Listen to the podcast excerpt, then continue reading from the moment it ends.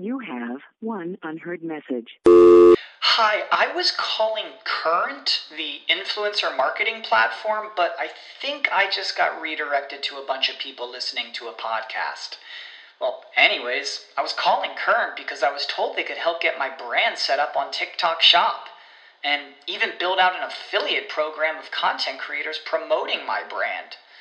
And even have those content creators go on live streams and promote my product there. Wow, I could really use Current. I also heard that the brands they work with are making millions in sales. I guess I'll just go to their website at current.tech. This is the story of the one. As head of maintenance at a concert hall, he knows the show must always go on. That's why he works behind the scenes, ensuring every light is working, the HVAC is humming, and his facility shines. With Grainger's supplies and solutions for every challenge he faces, plus 24 7 customer support, his venue never misses a beat. Call quickgranger.com or just stop by. Grainger, for the ones who get it done. This episode of Blueshirts Breakaway is brought to you by Game Time. And hey, folks, if you've been tuning in over the last couple of months, you've heard all about the Game Time app and how it can save you some serious cash on last minute tickets to sports, concerts, and all types of shows. I've gotten numerous text messages that have said, hey, I just used Game Time to save a lot of money on the Ranger game tonight. Thank you so much, and I'm here for you. Actually, I got one that said, do you have a do you have a, a code that we can use? Well, now Game Time is hooking you up for the holidays with ten dollars credit. Here's what you have to do: download the Game Time app in the Google Play Store or App Store. Click on My Tickets section of the App Store, create an account. Then under the billing section, use the redeem code The Athletic. The Athletic. You know what it is? That's where you're here. The Athletic. Once again, that's The Athletic, all one word, for $10 off your first purchase. That's free money, people. Credit is available for the first thousand people who redeem the code. Only the first thousand.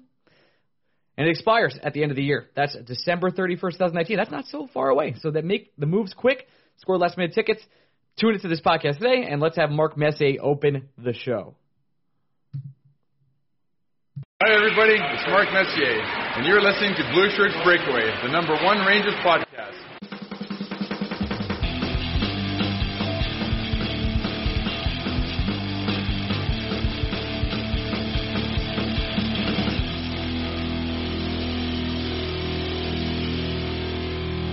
Hey, Blueshirts Breakaway fans. Welcome to the Week of the Blueshirts Breakaway. I am your host, Ryan Mead of The Athletic, and I'm here with my co-host, Greg Kaplan. Greg, say hello.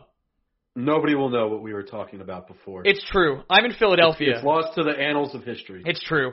And uh, this is my first week recording in my Philadelphia apartment, so uh, I almost died yesterday driving on uh, 95, or what the New Jerseyans called the Turnpike, uh, a stray spare tire, uh, an assassination attempt from Jack Hughes straight into my car, which is uh, rendered it useless up near Staten Island. So I'm in Philadelphia without a car, and I got locked out of my apartment today, and I'm recording, and it's very bad. So thank you all for listening. Is my point. I, my day was fine. Thank you for asking. I just I, Rude. I knew you had a good one because you know how I know. Because if it was bad, you would have told me. Would I have told you? I it, I only tell you about my bad days when it's podcast related. Mm, okay. No, there's sometimes where you you and your work, you know, you're like these people. Oh, Come okay. on. That's a, no, but that's because that's because work. You always ask me a question and then you you ask why I haven't answered for four hours, and I just go, yeah, 'cause work fucking sucks, dude. That's why I haven't answered. That's fair. I, I do feel bad today. Uh, the Taylor Hall news broke during what is um, always the busiest time of day for me at work, which is basically any time between four o'clock and five thirty. That that's when work is at its uh, absolute worst. So of course the Taylor Hall news breaks in that time frame. Our good friend Jeff is sending off text after text after text, and I'm just not responding to him Oh, and I legitimately feel bad because I, it's not like I'm ignoring him. It's just literally could not be more busy at work if I tried. Like it's the worst time to be asking me anything at work, let alone something very important to Jeff, which is a Taylor Hall. Cool. I just want to get a quick take from Jeff's perspective. Is how upset is he on a scale of one to ten? Uh, he got more upset the more he thought about the deal. When the when the deal was first announced, he we we all thought first of all that the Devils didn't get a first round draft pick straight up, right? Everything came out sounding like the Devils had two conditional draft picks in the deal. So it it's just astronomical to imagine a Taylor Hall trade where you're not getting a first round draft pick on its own. And then his mood perked up a little bit when we realized that no, no, they are getting the 2020 first. No matter what happens, that's one first round pick. And then the more you read about the prospects, the more just straight up depressed. Uh, Jeffy, I'm sorry, Jeff. Also, and, and this is a good place for us to start the podcast. I was, I know where you're going. Shout out, shout out to the New Jersey Devils for completely fucking up the trade market for forwards. Just completely fucking it. It's uh, not a good look, especially for Chris, Bad look. Chris Kreider, who hasn't had the best year. Scored a goal tonight in the Nashville. We're recording in the, during the Nashville game, by the way, and he's looked okay in the past couple weeks. I think he's definitely been better than the first couple weeks he had of the season. Right. But it's, but now we're it's so easy to look better than what he looked like in the first couple. we're weeks. never getting a first round pick for Chris Kreider. Are you kidding me? The, Uh, I would be stunned, right? We're, we're we've gone from the Rangers will definitely get a first round pick for Chris Kreider to now. I, we, we went through the scenarios last week a little bit, I believe, right? Mhm. I, I think I don't really remember. we I don't remember. we talk a did at all lot, you week. know, on this podcast. Uh, but we went through the scenario where the only team that would really give up a first round pick for Chris Kreider are one of the four teams that feel the most confident about winning the cup, which means that pick would be somewhere between 28, 29, 30, 31. That's where we would expect someone to be willing to give up a first round pick. We're not in a position where like Winnipeg gave up a first round pick for Kevin Hayes and that pick became number 20 overall. I don't see that scenario happening with Chris Kreider. I really do think, and we said I said this last week, it is much more likely the New York Rangers find themselves getting the Matt Zuccarello package, where they have the possibility of getting first round picks, but there's no guarantee, and in all likelihood they won't get that first round pick. Uh, and to think that the Rangers would even get a Brendan Lemieux type prospect with a draft pick for Chris Kreider at this point in time, it just it's it's it's it's a fantasy. I think even it's just not going to happen. uh, I don't know if this is a hot take or not, but I think even the Zuccarello package for Kreider feels strong after the Hall Well, trade. You know, the one thing working in the Rangers' favor, but it, uh, it's important to remember that it was the one thing working in the Rangers' favor last year is Chris Kreider is getting paid below market value currently, right? Still so is, he's a- yes. he's someone he's someone that a contending team would want in their middle six and on one of their power play units, but he's not making north of five million dollars a year. So if the and especially if the Rangers wanted to eat some money on that contract, I, I honestly don't know if they can at this point because I think they're they might just be eating too much money on too many people's contracts right now. That's a hockey stat minor question. I'm not going to pretend to know. But anyway, I look forward to that uh, tweet.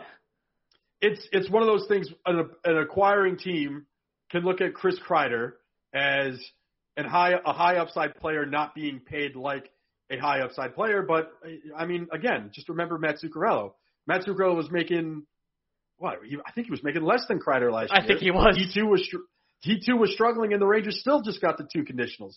At this point, I think it, it's hard to imagine a scenario where the Rangers are getting a significant prospect on his own or a first round pick, and forget about getting both of them. It's just not going to happen. Um, My honest, my honest expected return for Chris Kreider now is a second and a third. I know. I I think so too. And how upset would you be if you're Shero and then all of a sudden the Blues trade a first round pick for Kreider? Like, would you rather have a like a guaranteed first or what you got in the package for Hall? Because I, I'm not a prospect expert, uh, but according to our actual prospect expert Drew Way, his reaction to the trade really wasn't uh, astounding. He, you know, he liked the He prospects, did didn't not. love He did them. not like the pros. He did not like the prospects. Like I would is- I'd say he, he didn't think they were of quality for that trade. I'll I'll, I'll I'll let him do it. You can go to his Twitter, Drew Well, underscore I- way. I- I- Drew's no, way. I- I'll I'll I'll, uh, I'll summarize it for you because you seem to be struggling. It I am struggling he, today. he he said he said the trade makes perfect sense if you've gotten to the deadline. Yes. You can't find a better offer, and it's either take it or leave it, and this is what you have to take in order to make sure you get something. At that point, you can be all right. It's less than what we wanted, but this is this is the world we live in. Nobody wanted to give us what we actually wanted for Taylor Hall, so let's let's cash our chips in, even if we're not getting as much as we wanted. And then Drew's Drew's point is a really good point where it's it's we're not even at Christmas yet. We're not. We are a solid 10 weeks from the trade deadline, which means the only scenario in which you should be trading Taylor Hall this this far removed from the trade deadline is if you're getting you're not just getting the package you want, you're getting more than the package you want. That's the only reason to accept this trade. You have to feel like you're being overpaid in order to trade Taylor Hall. What, And what- no- why rush though? just- like, what's the rush? well, that's the thing. There's no way to look at this package. Even the most optimistic person about this package, you can't look at it and say for sure the Coyotes overpaid. They didn't trade any of their top three prospects. They only gave up one first round pick. The second doesn't become a. In order for the second to become a first round pick, I believe the Coyotes have to make the Western Conference Finals and re-sign Taylor Hall, and then it becomes a second round pick if just one of those two things happen. So you're getting one first round pick, which you were always going to get for Taylor Hall. You're getting three fine, if not underwhelming prospects, and you're the second draft pick you're getting in all likelihood is just a third round pick. No one's that's not an overpay. That's a little bit below market I value. I think it's maybe? below market value for sure. Now, the the argument you could make is maybe we're just overestimating the market of Taylor Hall, right? Here's the guy who's battled injuries the last two years. I don't know about this, He's Greg. two- I, I don't want to cut dude- you off, dude, but this dude won MVP two years ago. But yeah, but at the same time, that was two years ago, right? He missed almost all of last season with an injury. He hasn't. He's been unspectacular this year. Again, a lot of that comes down to I the fact that the frying pan he was the in. The New Jersey Devils were bad. Yeah. It's but it's you that enough shine has come off that penny where you can conv- you you can try to convince yourself that maybe we were overestimating what he should be getting in trade. At the same time, if you're the fucking I got to tell you, Tell me. if you're the fucking Edmonton Oilers, Yeah. What are you, what are you doing? not not just that, but you have an asset that doesn't want to play with for you, right? You have a highly regarded asset in Jesse Puljujarvi who has said he will not play for the Edmonton Oilers again. Which means regardless of how valuable he may be as a trade target, he is of no value to you because he won't play for you. So if Jesse Puljujarvi and a Jesse Puljujarvi and a first round pick is a much better package. And I get that there's some there's there's some unwillingness to make that trade because you traded Taylor Hall away in the first place. But you you just got to do it, right? You have no you choice. have to do it. And if you're the Devils, you, You- don't say no to that package. You have two of the best players in the league. The whole reason your team is good is because you have this unbelievable first line that just absolutely dominates everybody. Might as well add one more powerful piece and see if you can make a deep run with it. Like that's a guy that you might be able to re-sign. Why not take a shot? Like, oh, I guess I can go play with the best player in hockey. Okay, uh-huh. Like I just, it's it's there's some teams that I just think dropped. Drop the puck is a terrible example here, but you want to say drop the ball, but they play with the puck. It. exactly, yeah. It's- I'm just stuck. it it it's it's just it's a little. If this was the Rangers, I mean, the New York Rangers got more from the Tampa Bay Lightning for Ryan McDonagh and JT Miller, and again, a reason why you can say they did that is because both McDonagh and Miller had more um, more control on their contracts, so of course the Lightning played paid more. It's just one of those things where I it, it's December sixteenth, Ryan. There's no pressure to trade Taylor Hall this week. And if if you were if you were I don't care what Taylor Hall is saying to you. I don't care if he's coming into your office every single week like you got to trade me every single day like I don't want to be here anymore. Dude, you're under contract. You're staying until we get the appropriate deal. it's really not just that. It's just I have a hard time believing this specific trade wouldn't be available to them in February. So if this is if this is your baseline deal, which I feel like it was, you need to go to other teams and be like, look, this is the offer that we have in hand. We feel like we can get more for Taylor Hall. If you would like to give us more, we can talk. If not, we're just going to sit on this until the deadline. Well, we're going to see what happens with Kreider because a second and a third sounds like the realistic ceiling now. it's really hard for me to imagine getting more for Kreider. And when people ask us, well, okay, if that's all if that's all we're going to get for Chris Kreider, would you guys rather just hang on to him?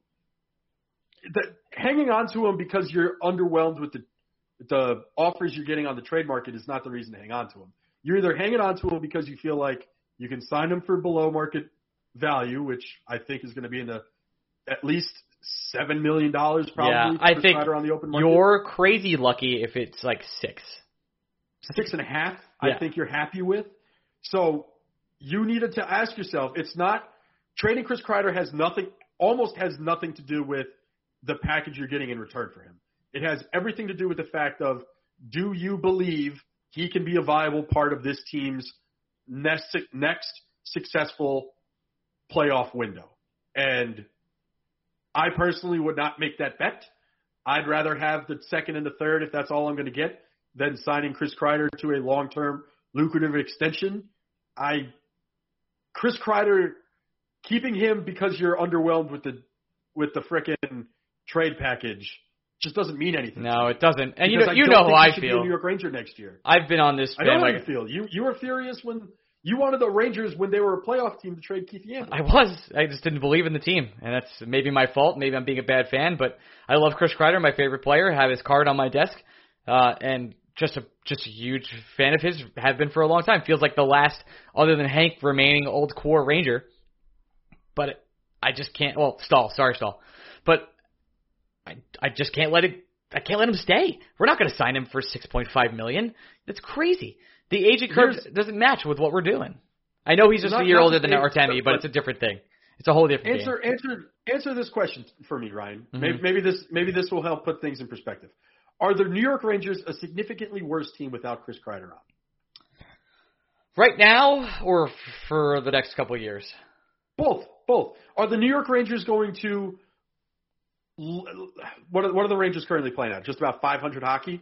Yep. Are the are the Rangers going to play below 500, below 450 win percentage hockey without Chris Kreider? Probably, probably not. Is it going to be? Is it going to be that different? I don't think it's. It's not really going to be that different. Kreider makes part of it. he makes differences in a lot of different like small ways on the ice. I'm curious as to what it would look like without him, but I I guess I did just say small ways, so that proves your point. It's. I mean, the places he would be need to be replaced. David Quinn juggles the top six so much that it it's not even like the Rangers would have to completely replace a top six performer, right? Yeah. And then the power play, it's almost like Kreider is unfit for duty on the power play. I always, sometimes. I always have felt of, especially of recent, that Kakko should sort of be in the Kreider spot on the power play, like the in front of the net, using your body and and and stick handling position, where Kreider has been taking that spot, and maybe that's just me. By the way, Buchnevich just went to the locker room, and I don't know why. So oh, fantastic. yeah, Uh, I just I don't think the New York Rangers are significantly different anymore without Chris Kreider. I I the crazy thing is I feel like maybe losing Ryan Strome would have more of an impact than losing Chris Kreider. I think Ryan Strome's definitely going to have more of an impact. I don't think that's even close. He's been, so right? yeah, so it's, which sounds crazy to say. I can't believe I just said that out loud. Weird. so we're basically we're basically saying we're talking about the New York Rangers giving a essentially a role player north of six million dollars a year. Are you insane? That's not what you do. You don't pay role players. You find cheaper, younger role players. That's what you do. if Chris was consistent, because Chris has that level, you've seen it. We've all seen it. When he, he, he he he's used he used to have that level for sure. I just we're talking about a guy who's on the wrong end of his prime, who's battled a ton of injuries in his career, Mm. who's had a bad season for his standards. There aren't really reasons to keep Chris Kreider around, if I'm being honest. So weird. Uh, well, one of the reasons you might not keep him around is because someone else came back from the KHL, or actually the VHL this week, and that's Vitaly Kravtsov. Uh, I don't think this is, there's a lot of time to spend on this. He, the reports were he But had a hard. Just, what's yeah, there's just not a whole lot we need to talk about Yeah. with Kravtsov, right? Nope. Happy he's back. Excited to see what he does in the AHL. Excited to see him on Lias Andersson's wing, and hope that they can both develop at a proper rate. I don't think there's any more analysis than that. It's exciting. Just glue them to Lias, let the kids cook, give them. I, this is also going to sound a little crazy. When the trades do start happening and roles start opening up for, like, if there's no Kreider on the Rangers, if there's no Strome on the Rangers, when these moves happen, I think Kravtsov should just stay in Hartford for the entire year, give him consistency, give him familiarity, give him a routine. I think at this point, that might be as important for his long term development than it would getting NHL minutes as a 19 year old. I think that's actually like a sound logic. I just don't think the Rangers do that.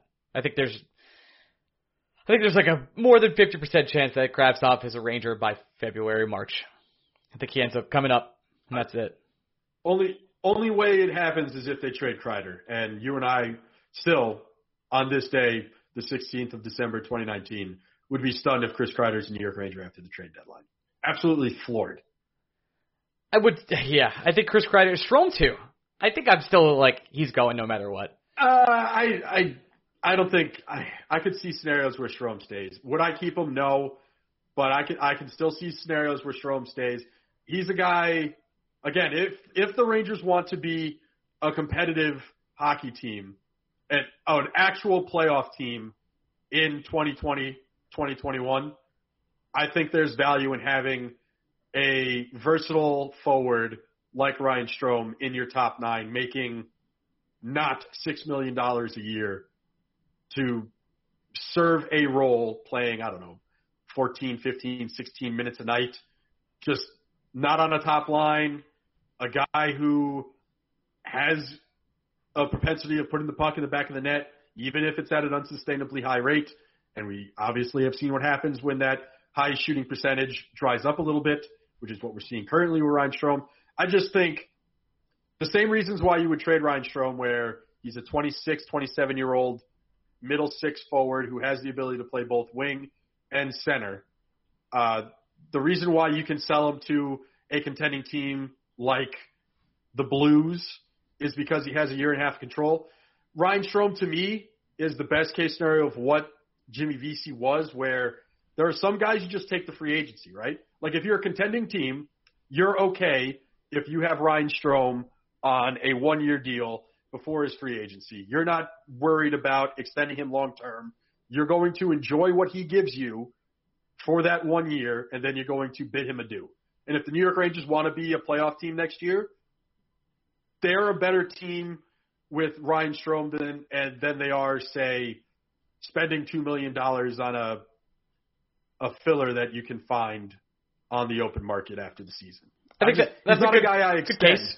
He's he's not a guy I extend, but he's a guy I 100% run the clock out with.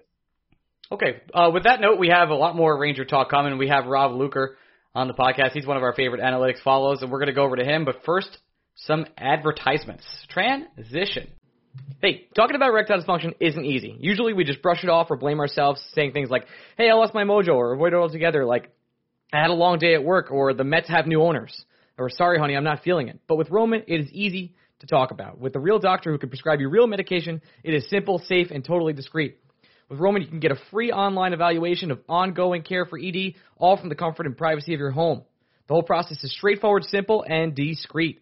Getting started is simple. Just go to getroman.com slash BSB. That's it. That's all you got to do. Just go to getroman.com slash BSB to get a free online visit and free two-day shipping.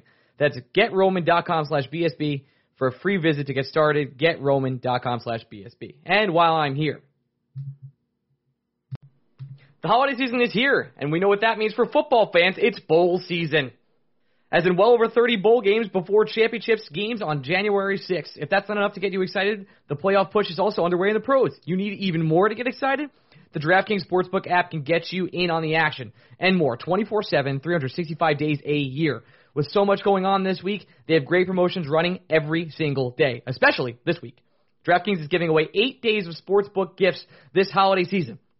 Be sure to check out the promos tabs in the DraftKings Sportsbook app of each of the eight days leading up to Christmas. Open your daily gift.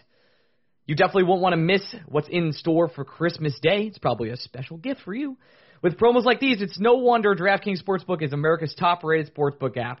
Download the top-rated DraftKings Sportsbook app right now and use code QUICK for a limited time. All new users can get a free bet when you sign up. Plus, when you make your first bet, you can get a risk-free bet up to $500. Don't forget to sign up with code QUICK to place your first bet. You can get a risk-free bet up to $500 only at DraftKings Sportsbook. You must be 21 years old. Or New Jersey only. Restrictions apply. See site for details. Gambling problem. Call 1-800-GAMBLER. Hey, we're back with our first guest today. It is Rob Luker, someone I, me and Greg have followed uh, on Twitter for a while. You do a lot of analytics for the Rangers, and not for the Rangers or about the Rangers rather. And you're the infamous uh, Tony DeAngelo chirp, I guess, is what you would call it. I guess say hello. Yes, I am. hey, how are you? I guess we could just start right there uh, before we get to anything else of what you know the actual good stuff you do. Um, yeah, Ryan, before we go any further, let's bring in our other surprise guest, Tony DeAngelo. He's playing. I knew it. I knew it. I knew it. This is a trap. currently playing uh, as we record. Um, but what what was your first thought? Because you do some pretty harmless tweets. I don't think you're ever outwardly mean, but in this case, uh, you got chirped a little bit by a player on the Rangers, and that's got to feel kind of good, but also kind of like, hey, what the hell, man? At the same time. Yeah, uh, first of all, thanks for having me on. But secondly, yeah, it was an emotional uh, few hours. Let's put it that way.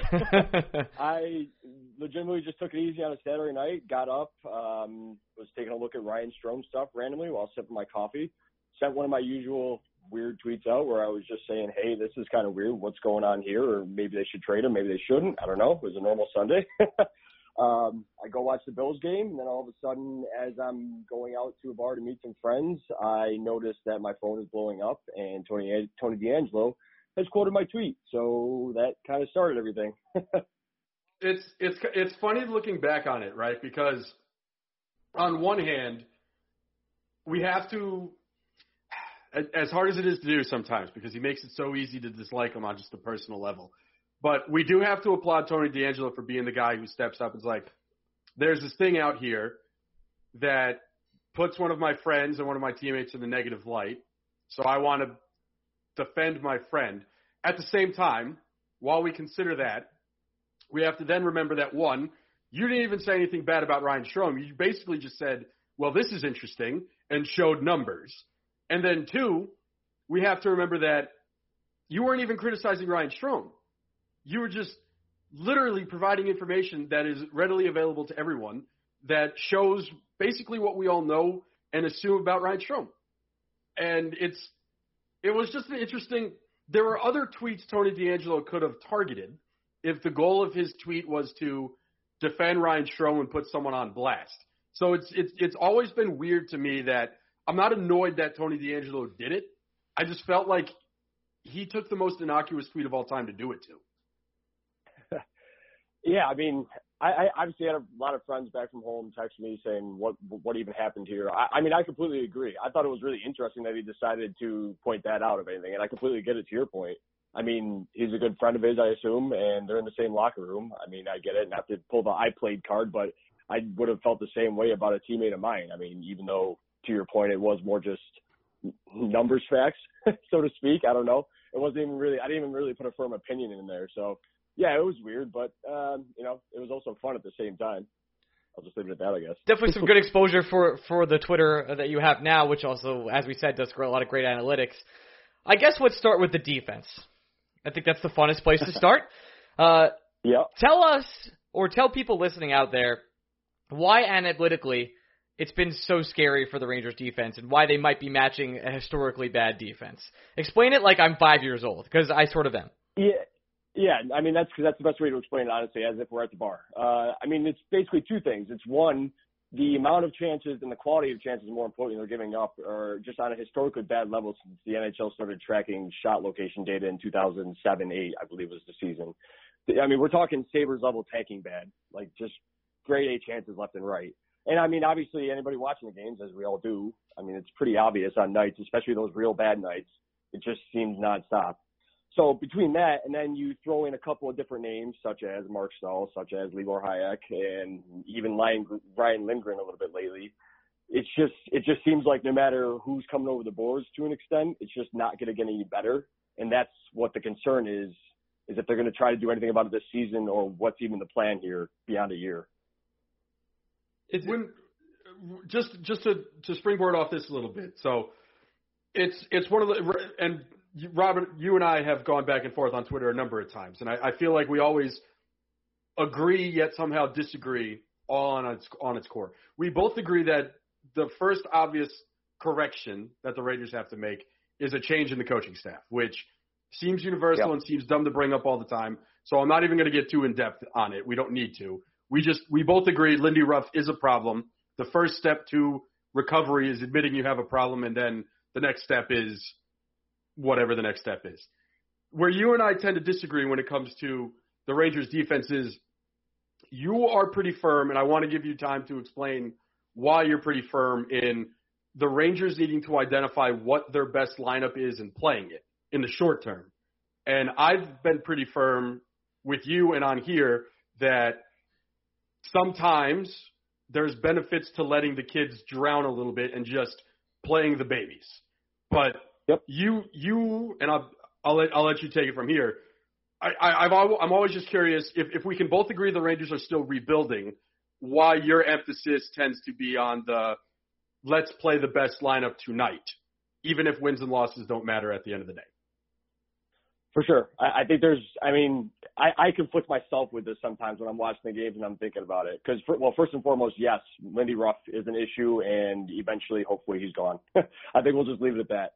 But honestly, uh, when it comes to the players, here's my thing: is they went out, they decided to trade Trouba, obviously the Pionk deal, which we could go sideways on that, but the Pionk deal, was pretty happy with that. And then also they obviously go sign Panarin. So we get this little bit of a signal of, okay, maybe they're going to try to take, take a, take a step forward, especially with obviously drafting Kakko and the other good drafting that they, they, they've done so far in maybe taking the next step.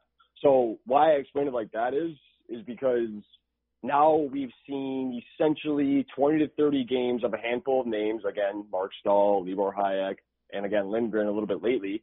And my logic is, okay, if they're struggling so bad to the point where they're outliers, where they're really clearly just either not ready for the NHL, I would rather see the coaching staff recognize that. And if they're really thinking about trying to win more games than lose, set up a top four, even if it means using an offhand pair to give them the best chance to stay in games. I'm not even saying they're going to be actually good or they should be actually good, but just at least stay in games. And given the goaltending they're getting on a night in, night out basis this year, they could probably win a handful of those at least.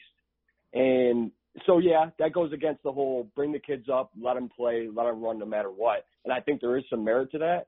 I guess in the end, I would almost rather see them get some wins and feel better about themselves than necessarily just play in the NHL and regardless of the results, just go through the year.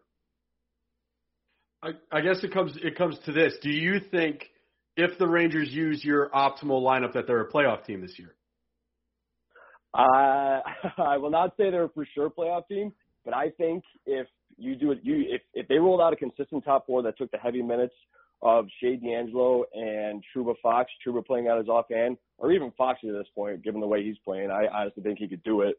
Um, I think if they took the heavy defensive minutes, the Rangers would be a remarkably average team that, with their goaltending and with their shooting and with the offensive talent they do have, could probably sniff around that playoff spot. Yeah. I guess this. I guess Oh, we just I- oh, I- knock on wood. well, you first, Ryan. I was gonna, I was going to bring it to Adam Fox, but you finish your point. I'll let you go.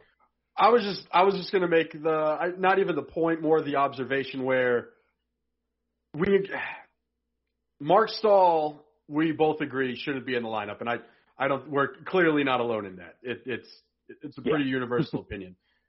I guess it comes down to the real question of the only way we can.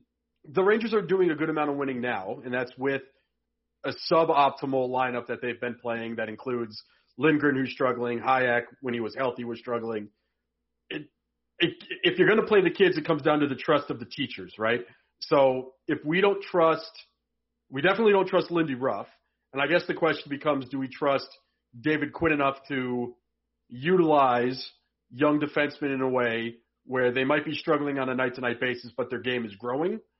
And I, I, I guess that's the million-dollar question, right? Because I'm not Yeah. there yet with Quinn, and then I, I I know you're not there yet with Quinn, but I, I that's I where mean- that's where we end up. I agree. It'd be one thing, and you know, it is a little too early in the season, I guess, on a few of those names. You know, it's not fair to completely write off Hajek. I, obviously, that's an easy statement, but we need to see some progress. I'd like to think. You know, if he was a 30% shot share guy or even scoring chance guy for the first 10, 15 games, and then kind of came back to average, okay, there's something there. But that's just not the case. He's just been flatline all year. So at what point do you say, oh, just keep running him out there? It doesn't matter. Or do you maybe say, well, maybe Hartford is the best move and just bring up anybody that can fill that time? Because if they're going to lose, they're going to lose anyway, right? that's what I go back and forth on. I agree. It's not clear cut. It's just I, don't know what else how to put it. well, I was going to bring it to Adam Fox, and obviously we were all thrilled and excited when Adam Fox was obtained by the Rangers this summer in a, in a trade. But has he been a surprise to you analytically, or is is he an outlier in any way? Like, what? Give me the lowdown on on how excited I should be, even though I already am like very thrilled. Adam Fox.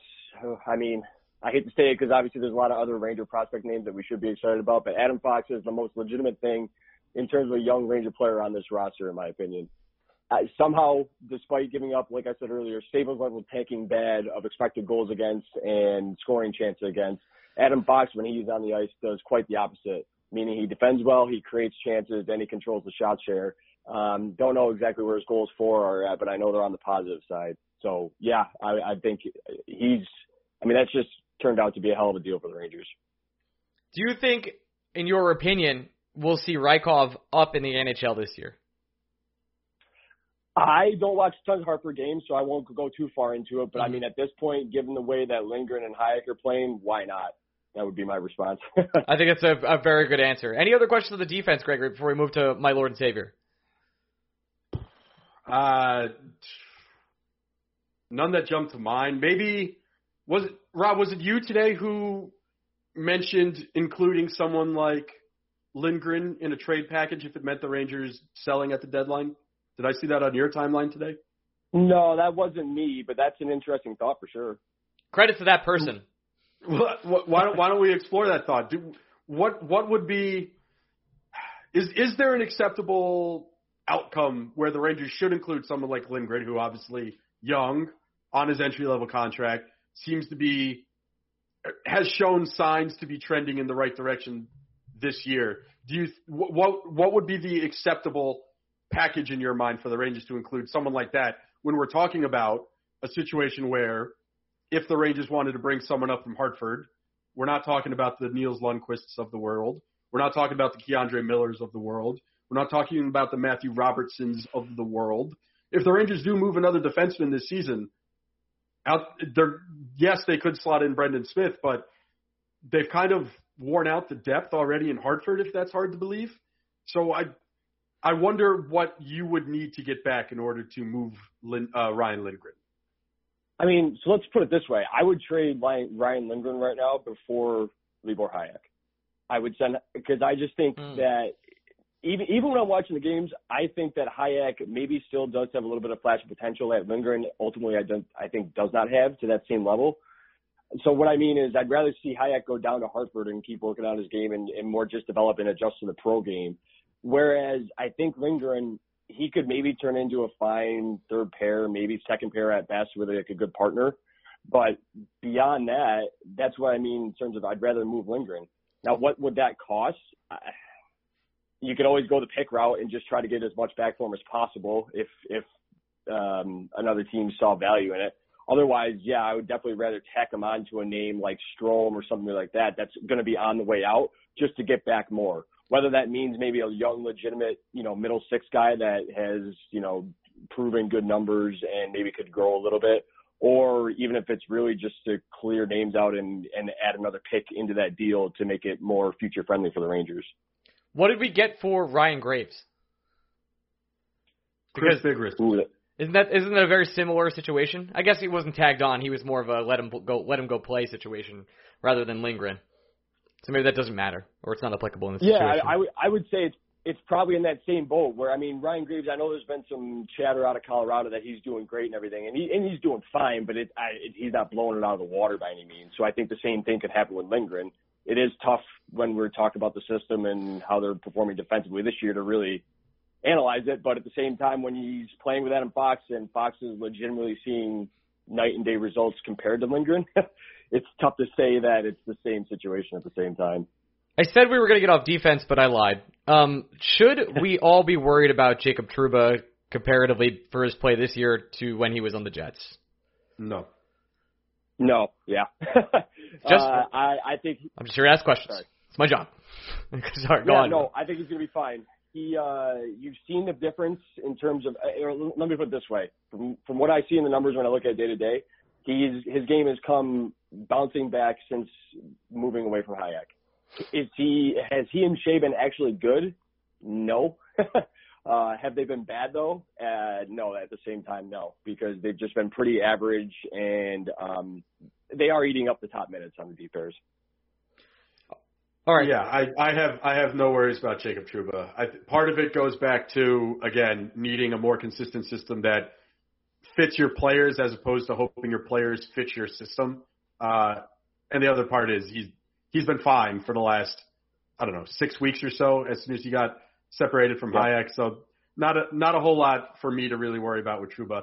People wondering aloud if the Rangers should trade Trouba is just ridiculous, and I'm not gonna not even going to engage with it beyond what I just said. So I'm just gonna move on to what Ryan really wanted to talk about, which were the forwards. And Rob, I, I'm always curious. Do you think David Quinn's inability to stick with lines for any significant period of time is hurting anyone in particular, or is it nonsense that we tend to make up to try and No, create storylines out of? I I definitely think that's an issue. I mean, it's it's not it's not even to the point where I, I won't even call any individual player quite yet. It's to the point where how do they know what's working? How, do Quinn and Oliver know what's working or not if they change the line legitimately every game and or every it feels like every two periods? it's I, I can't tell how they would ever make a judgment call on what line is working and what line isn't, even outside of individual perceived effort. You know what I mean? Well, I do, and I, I, I'm team this. th we're past the point where it, it makes sense to keep putting lines in a blender. At some point, for better or for worse, but especially it, it's it's kind of like a double-edged sword, right? Because if there's ever a year where you just continue to blend the lines on a nightly basis, it's a year where you're happy, you're happily surprised if you're in the playoff picture and you're not expecting it, right? So on one hand, this is the perfect time for the Rangers to just mash it up constantly because at the, the Rangers don't need to win to justify this season. They they they're trending upward with a young team, and that should be good enough at the end of the day. And yet, I, I'm I'm with you. I don't know how you can take away any individual performance of any individual player when you continuously put those players in completely different situations on a nightly basis. Like how I Kaapo Kakko has seemed like he struggled at times for sure, but we can't diagnose the problem without canceling out certain other attributes to what might be what might be contributing to that. We don't we don't know. Is is it the fact that Kakko doesn't have chemistry with the guys on his line? Is Kakko bringing down the play of his line? Is there a center Kakko plays better with? We don't know because we only see him for seven minutes at a time with certain players. It's it's kind of Right. nuts. Yeah, it's it's just it's it's just super frustrating. I mean, even before we get on Kakko, because that is going to be a topic for a second. But even so, they had Kreider. Um, uh, oh my God. Oh, they had Kreider, Chytil, Buchnevich together for probably a good 10, 12 games. And in those 10, 12 games, the Rangers consistently saw a good gradual increase in terms of their shot share and scoring chances. And then they broke it up because the Zibanejad came back.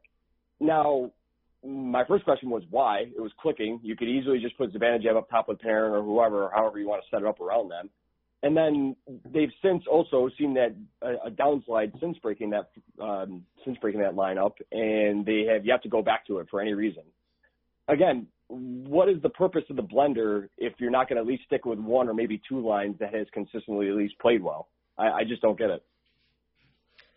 I don't really understand either because I guess the problem is he's trying to motivate certain players.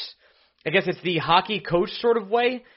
I can't really wrap my head around exactly why Quinn puts things in a blender. Like Kakko, for example, started on the fourth line tonight. I just saw him in the first power play. We're in the, the intermission between the first and second period right now. It's 1-1, just so everyone knows. And Kakko in general has had a, definitely a problem being aggressive. I think that's clear. I don't know what the analytics show, but the not shooting the puck when he should be has not happened. And I don't know if Quinn's putting him on the fourth line to punish him for not shooting more. I don't know if, if the coaching is the appropriate way, but Quinn, Quinn's sort of punishments, aka the Quinn bin or putting you on the fourth line and then switching you in game, have worked to motivate players before, but I'm just still sort of skeptical as to what the benefit of switching lines is this often, because it brings me back to my favorite topic of this season, which is hashtag small sample size. And when you have these Yeah. small sample sizes, you don't learn anything.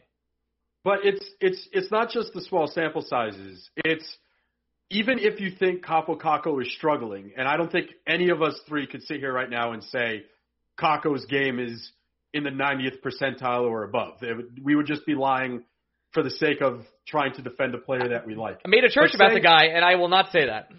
But but even even if that's true, right? Be that as it may, there shouldn't be a situation where Greg McKegg is playing more minutes than Kaapo Kakko. Like if Kaapo Kakko's having the worst game of his career, he should still get more minutes than Greg McKegg. I I, I don't think that's necessarily a hard thing to believe. I, I it's one thing if you have nine forwards who are playing at the top of their game, who you can put above Kaapo Kakko, and specifically if you do that because you're threatening for a playoff spot, you're trying to improve your team on a nightly basis. The New York Rangers, even if everyone is playing at 100%, or even if everyone's playing at 0%, simply don't have nine forwards that should be getting more ice time than Kaapo all things considered. So it's just, it's nuts to me that not only is Quinn blending up the lines on a nightly basis, it's just nuts to me that he's, he's treating the season as a do or die, must win every game type season, and he feels that as much as I love Greg McKegg, dude's great, entertaining as hell, is a very fun role player. But it, it would be like Rob, I don't know if you're a baseball fan, but it would basically be like batting John Mayberry Jr. fourth. Is really what it comes down to. Has has the team ever done that, Greg? Yes, they also batted Eric Campbell third. It was a really fun time for me. I'm not a huge baseball guy, and that just doesn't sound right. So I agree. Rob Rob checks it out.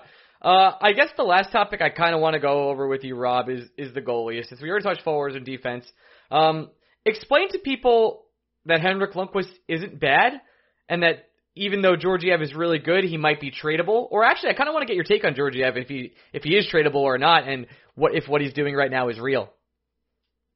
Yeah, I mean, first of all, Eric Henrik Lundqvist is still very much legitimate. Obviously, I think he's proved that so far this year. I, you know, I can't see a situation where he's going to move on, uh, meaning for next year. So that pretty much brings us to Geo- Georgiev and moving him. Um, it certainly seems like Prince Igor is the one that's going to be coming up next year. So I, I, I feel like he's just got to trade Georgiev at some point this year. That that's probably my two cents. I haven't focused a ton on the goalies because they've both been pretty good. Um, Henrik even slightly better more than Georgiev, and I don't know really what the plan is there. If they actually keep three goalies, that's be an interesting move. I'd be surprised if they did that, but I'm I'm pretty much more in the camp of trading Georgiev, bringing up Yurcirkin next year, and seeing how that goes. I can't say I disagree, but it's going to be such a wild ride because I go back and forth on Georgiev all the time. Last week on the podcast, I literally said he was 25. I was wrong. He's 23. So it's uh, it's it's hard to trade a developing goalie that is truly performing at such a high level that could be your future goalie. Like Georgiev, it's a possibility that Georgiev could be the Ranger goalie for 10 years. But with Igor absolutely dominating the AHL, well, what the hell do you do unless you get the nice nice return package? And that's what we're going to be playing out the next couple weeks. But uh, I guess your analysis is they're good. Yeah, it's it's pretty simple with the goaltenders. The the Rangers are lucky in terms of they've constantly just had 10, 12, 15 years of goaltending here. Um, you know, could Georgiev turn out a little bit different than the Cam Talbot trade? Absolutely. Um, do you go back and not make that trade for any reason? I don't think so. So that's kind of the same logic I'm applying there. All right, well, Rob, I appreciate you uh, taking your time and coming on uh, on the show today. Is there any fun analytic fact that we should know as Ranger fans before we let you go? do you want to go positive or negative? Uh, no, you know what? How about I leave? We can do both. I'll leave it. I'll leave it with this. I'll leave a positive one. So we were talking about Kakko for a quick second, Yep. and obviously he got his chance with Zibanejad in the middle.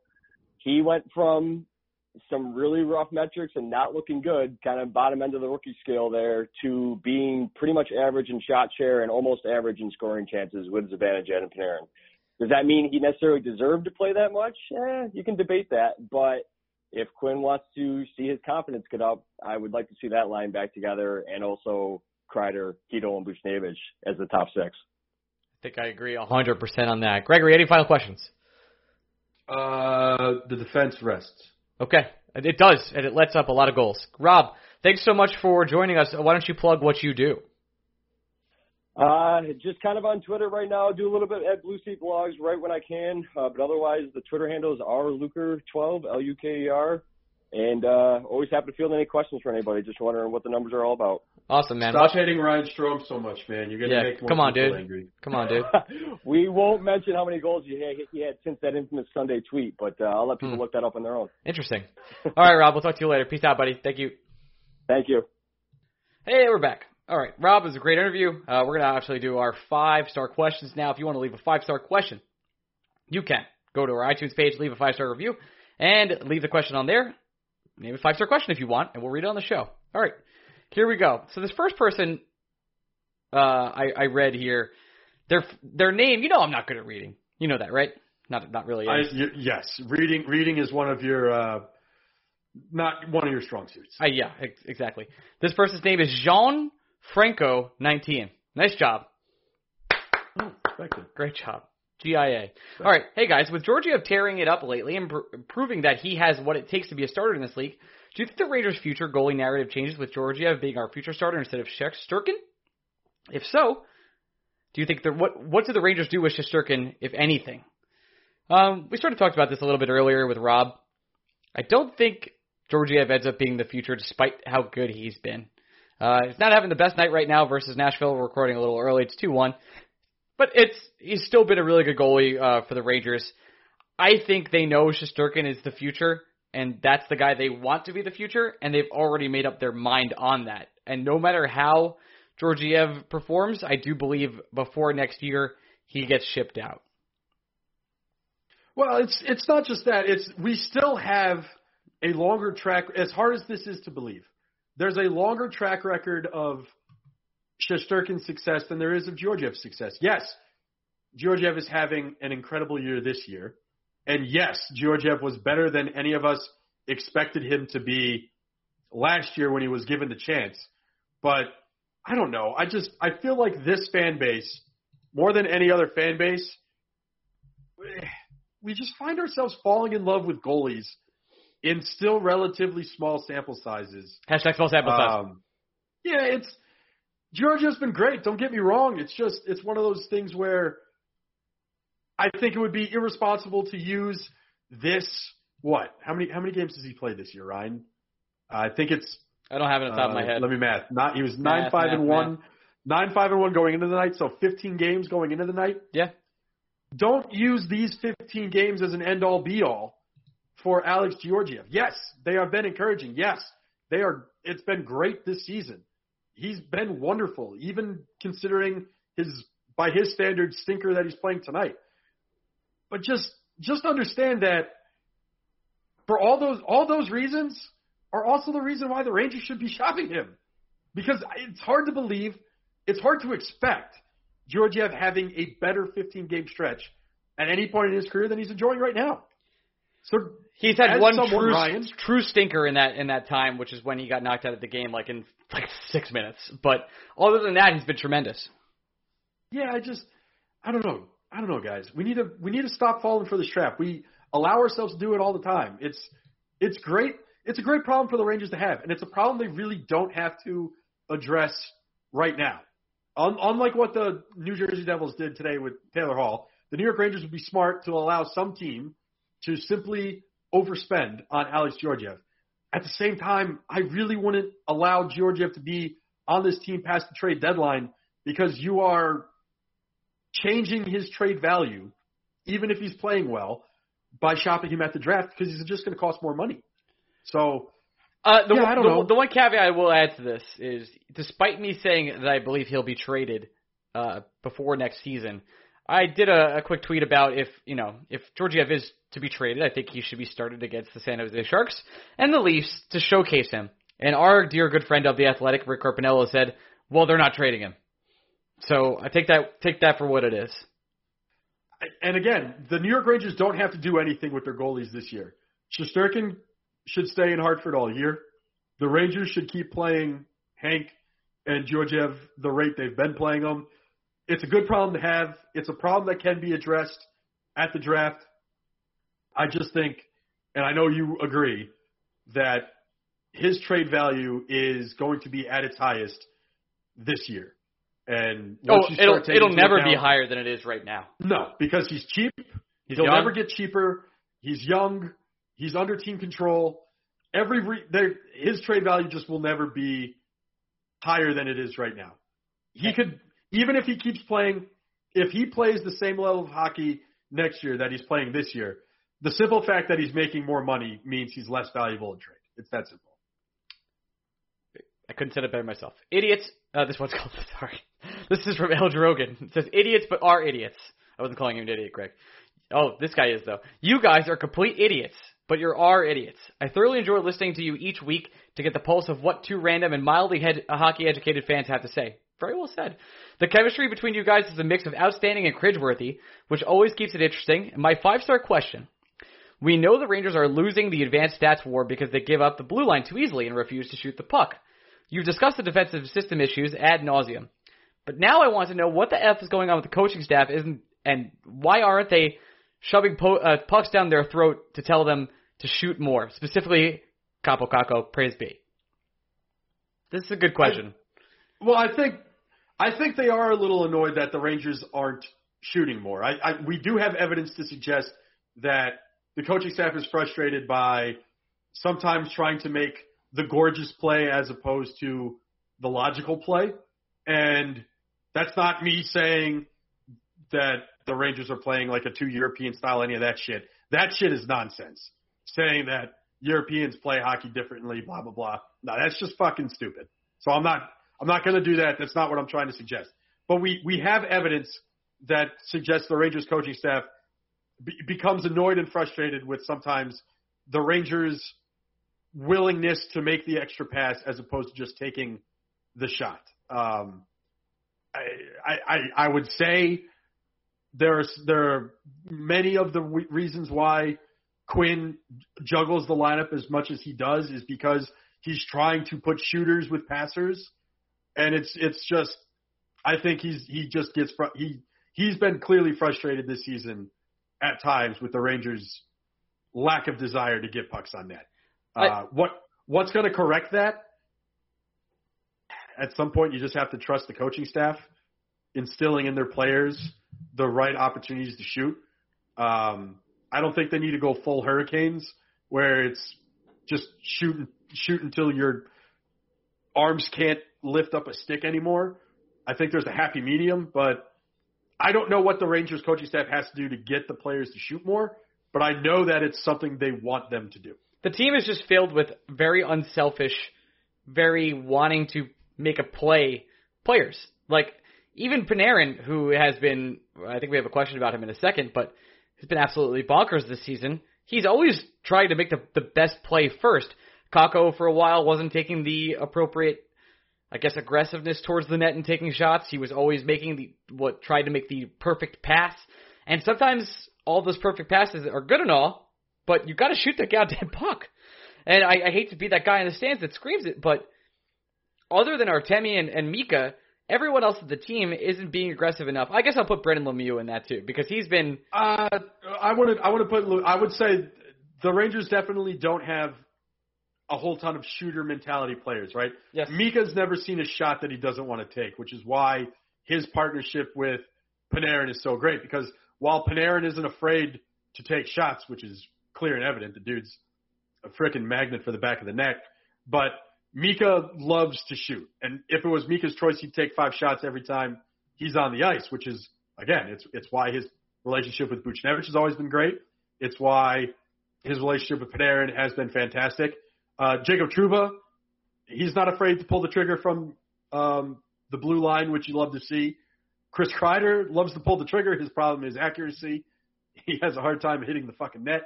But you know, part part of the reason why it's it's kind of frustrating with Strome is he's not a high volume shooter. If he were more of a high volume shooter, would he score more? Would his would his shooting percentage be as high as it is? His shooting percentage is as high as it is because he knows when to pick his shots. It and then he gets puck luck on top of that. But he's not a volume shooter. Kakko right now is not a volume shooter. He's of course a child, so he can grow into becoming a volume shooter when he gets more experience under his belt. Pavel Buchnevich has never been a volume shooter. He's not a guy that's again like like Panarin. He's not a guy that's a, afraid to shoot the puck, but he's always trying to find the highest percentage shot versus just shooting the puck. So when you have a whole lot of guys that aren't shoot first mentality players, and you, you're not when you're David Quinn and you're the more you put Pavel Buchnevich with Ryan Strome, the harder it is to see a successful pairing because you, you're just you're putting two guys on a line that they're they're not hungry for the back of the net. It's it's I think part of the reason why Kreider, Chytil, and Buchnevich worked so well, which um, Rob talked about earlier on the pod, Mm-hmm. is Kreider loves to shoot, Buchnevich loves to set up the shot, and Chytil loves getting to the net. So it's a perfect partnership. And I, I think sometimes David Quinn or this coaching staff, for whatever reason, they've had a hard time of finding the perfect partnerships.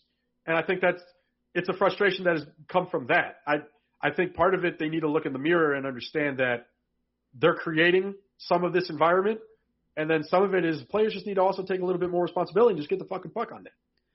This next question is from Kakko. Uh, I'm going to skip two for now and come back to them. Kakko Praise B24 says, due to Breadman's outstanding play, what do you think it would take for him to enter the Hart Trophy conversation? He's currently on pace for 107 points, which would be by, by far the his highest point total in a season.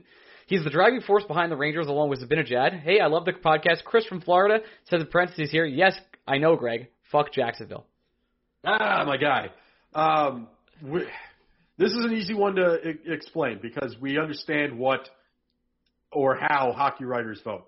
If the Rangers don't make the playoffs, there's no conversation. Yes. Is that right or is that right or wrong? Uh, I think it's very clearly wrong, and it's it, it you can be valuable without your team making the playoffs. We we understand this. We understand sports more clearly now, where the award is most valuable player, not best player on a playoff team. However, the NHL isn't there yet. They're not going to get there this year. It, so unless the Rangers make the playoffs, we don't need to talk about it. We don't need to worry about it. It's just not going to happen. I agree. And plus, Jack Eichel's probably going to get it. Or McDavid. One of those guys. Or or MacKinnon. Yeah, we're kidding. What? If- yeah, I don't think. If if the Oilers look, it probably should just be McDavid's award every year because he's the best player in hockey, and we all agree that he's the best player in hockey. So it's ridiculous that on a yearly basis we then try to decide who the most valuable player in hockey was when literally every year we all admit it's Connor McDavid. Why doesn't he just win the award every year if he's worthy? And news for you, he's fucking worthy. Um, but if the Oilers make the playoffs this year, we really don't have a reason not to give it to either McDavid or Draisaitl, or honestly Pastrnak, because Pastrnak's having a fantastic year too. Yeah, I don't think even Per- Artemi, despite how good he's being for the Rangers right now, and obviously he's worth every amount of uh, dollar we gave him. Or eh, rubles. yeah, or rubles. I just don't think he has even shot. I don't think he's in the top five in the Hart conversation right now, despite how good he is. No, no, my five. I mean, you have McDavid, Draisaitl, Pastrnak, MacKinnon. Honestly, we're we're at a point where you got to start talking about Cole Makar. Yeah, I know, crazy. Uh, Or is it? Yeah, I think it's Cal. I think I said Cole. I don't fucking know. who cares? Whatever. You know where you are. Uh, Nick Yeah. Nick Topola asks, uh, "What are you guys' thoughts on the organization season so far?" Wait, did you say Nick's name wrong? It's not. It's a different one. Oh, okay. Yeah, Gotcha. yeah. It's not the Nick that works with us. Okay, interesting, interesting. Yeah, I, I only know this because uh, he quickly tweeted at me and said he couldn't get the five star question to go through, but here he is. Okay, interesting. Yep. Uh, so anyway, what are your guys' thoughts on the organization season so far? If you have to give it a letter grade, where would you stand? I don't mean I don't just mean the Rangers, but Hartford prospects still in college, overseas, etc. Where do you stand on the progress of the youngsters' development, Quinn's development in his second year? Should we be concerned about the underlying metrics of the team, players, etc.? We just answered that for with Rob, so you can listen to that part for that answer. Uh, to try and put it all in shortly, are you optimistic about the organization's future as you were when they start the year? I'm curious to hear your thoughts. Um, so let, let's let's do this from like a, a full report card, right? I like that idea. At the end of at the end of this, we need to have like a GPA. Uh, Yeah. So I- I think- the team. Let's start there. well, I was actually going to start with the best parts of this season and then work my way to the worst parts of this season. Where I I think the people that get the grade A performance, the clear A, the thing we don't even need to worry about, the prospects that are currently outside the organization have earned an A. I'm not just talking about the Nils Lundkvists, No. the K'Andre Millers. We're talking about Tyler Wall. Morgan. We're talking about Morgan Barron. Yep. We're talking about um, Lauri Pajuniemi Miller. out in Liga.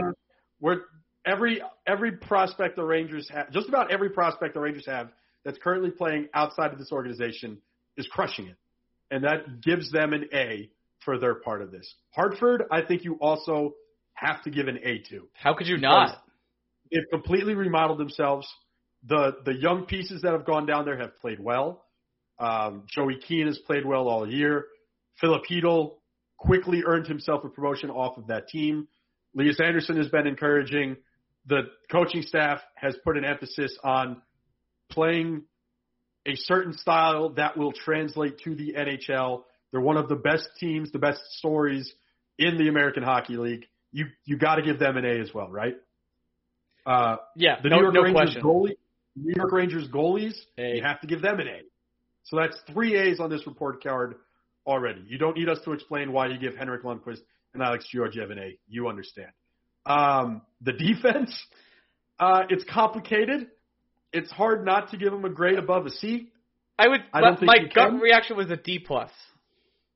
Right, because it's Adam Fox if we exists. consider let, let's let's let's consider the seven defenseman tests the Rangers have taken throughout this year. They they got an A plus on Adam Fox. They've gotten a B plus to an A minus on Tony DeAngelo, but then they've gotten C's on Brady on Jacob Trouba. They probably have a C minus on Brady Skjei. They have an F on Marc Staal. They have a C on Ryan Lindgren, and they have an F on Libor Hajek. So you got two Fs to go with your one A.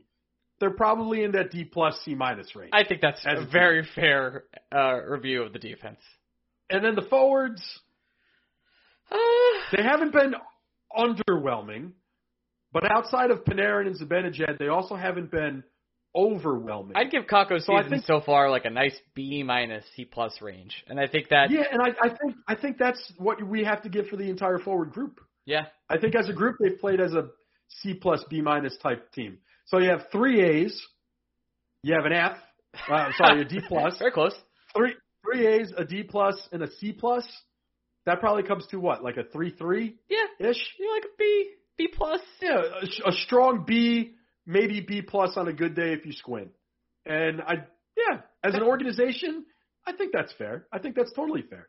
I think that's good. I think if Kakko's development in the second half of the year goes up and the the forwards become and Vitalik get, gets going and obviously uh, joins the team and maybe he starts playing at a higher level, then this great And the, and and the Rangers cash cash in the trade chips that they need to cash in. yeah. Then we're talking A minus and uh, uh listen, the Devils just traded an MVP that was two years out. Uh, their future looks looks very bleak. They have a lot of money on the books for certain players that are going to be around for quite a while, and they just traded a star from their team. I don't like their future, whereas I really like our future still, and I'm really excited about all the prospects we have coming, what we have in place, and we signed the best free agent in the in the offseason, and it's not a bust whatsoever. I can't ask for anything more. A minus is a very I would still give B plus right now, but I think we have the potential for A minus by the end of the year, and that's a great thing to be. Yeah, at at the uh, at the halfway point of the year, after the first semester, the Rangers are cashing in with a B plus. They might, they might be like low level of Dean's list, maybe. Yeah. so good for them. That's good good. for them. Uh, okay, this question's from B Rocks eleven. He talks about the Knicks a little bit from last week's podcast. We're gonna skip that. Um, uh, but he says, "Gun to your head, who gets traded from the Did you, team?" did you did you did you see the Knicks have played before they went on a four game road trip, Ryan? Mm-hmm. And every night of the road trip, they played on Star Wars night for the other team. Is that true? Yeah. Every every every night of the road trip, the New York Knicks played on Star Wars night. That's very funny. Um, gun to your head, who gets traded from the team for his follow up? Where do they go and for what? Thanks, Rocks. Uh, I think we talked about this earlier. I think it's Kreider, and I think it's for a second and a third. yeah. Yeah. Because I don't. I, I think the Rangers need to be wowed to move Georgiev, and I don't think they're actively shopping them. I think the Rangers need to be wowed to move Strome. I don't think. I think they're telling teams they'd listen, but they're not asking teams for specific players. I think Kreider is the only player they're actively shopping. This is the last question. It's not a Rangers question, and that's why I saved it for last. It, this is from Roy Langers. He's from Great Britain.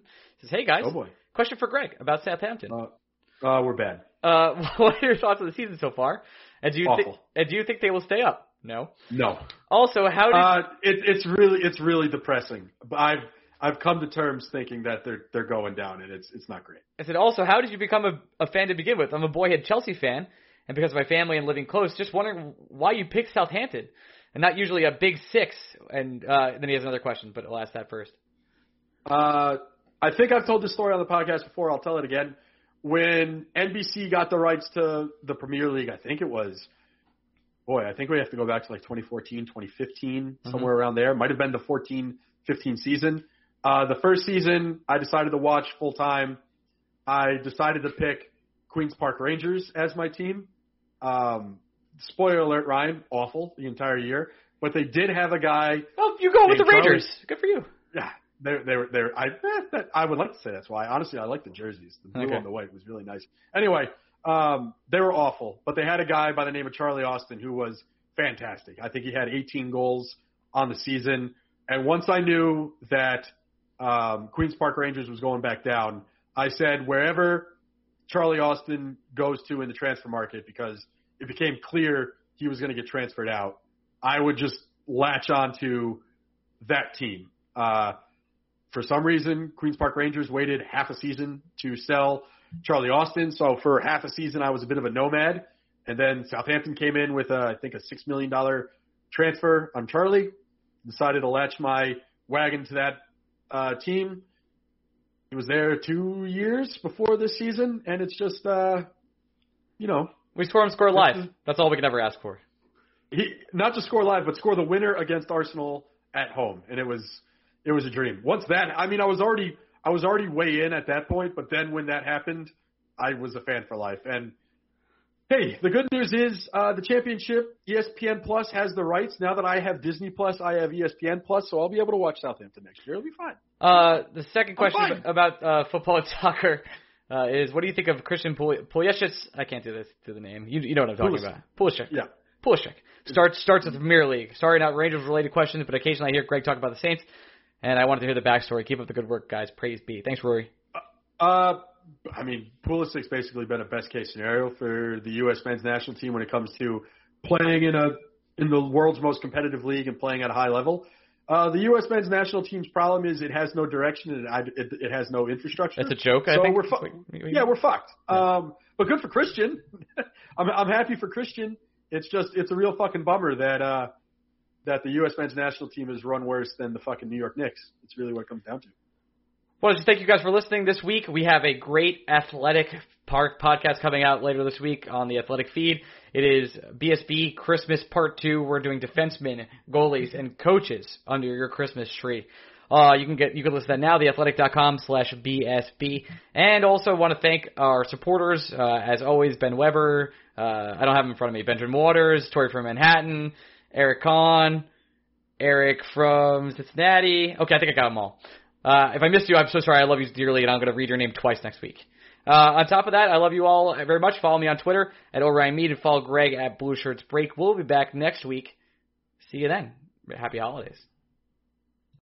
This is the story of the one. As a maintenance engineer, he hears things differently.